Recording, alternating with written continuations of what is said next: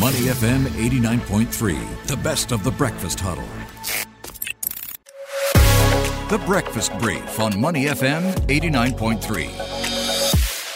Thanks for joining me. And if you woke up today like me, rather excited, well, weekend's around the corner and lots happening for me over the weekend. Of course, lots happening later in the show as well for you to stay around for.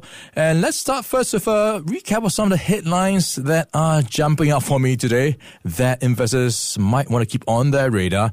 And it seems like investors are struggling to find some direction from the mixed US GDP numbers overnight. So it came in on the surface rather positive. So you've got GDP for the fourth quarter at 2.9%. That is above consensus forecast of 2.8%. And it's also easing from the 3.2% third quarter reading. And if you look into the details, it does get a bit more interesting. So despite the rather resilient print, we have some warning signs. So personal consumption seems to be growing less than expected as Americans bought fewer things. And if you look at some of the details, inventories contributed to over half of the increase of the GDP in the fourth quarter.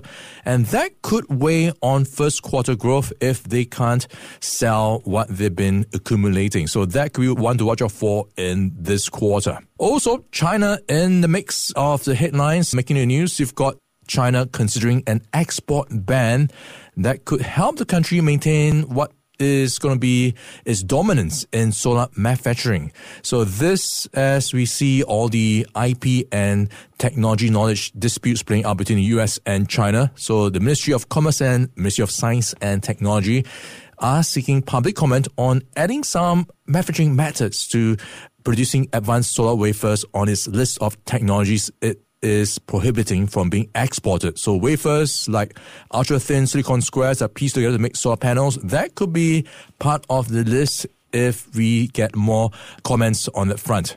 So that is just underscoring the growing strategic importance some governments are starting to place on key technologies such as solar manufacturing. And in the case of the US, some of the quantum chips that have been, well, in focus so that's playing out between the US and China. And talking about geopolitics, the IMF is exploring a multi-year aid package for uh, for Ukraine worth as much as 16 billion dollars. Canada will be sending four battle tanks to Ukraine in the coming weeks. So it joins NATO allies, including the US and Germany.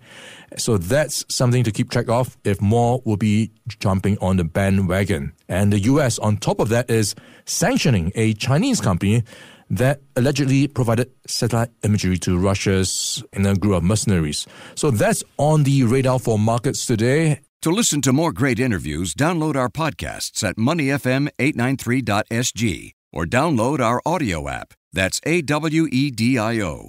Available on Google Play or the App Store.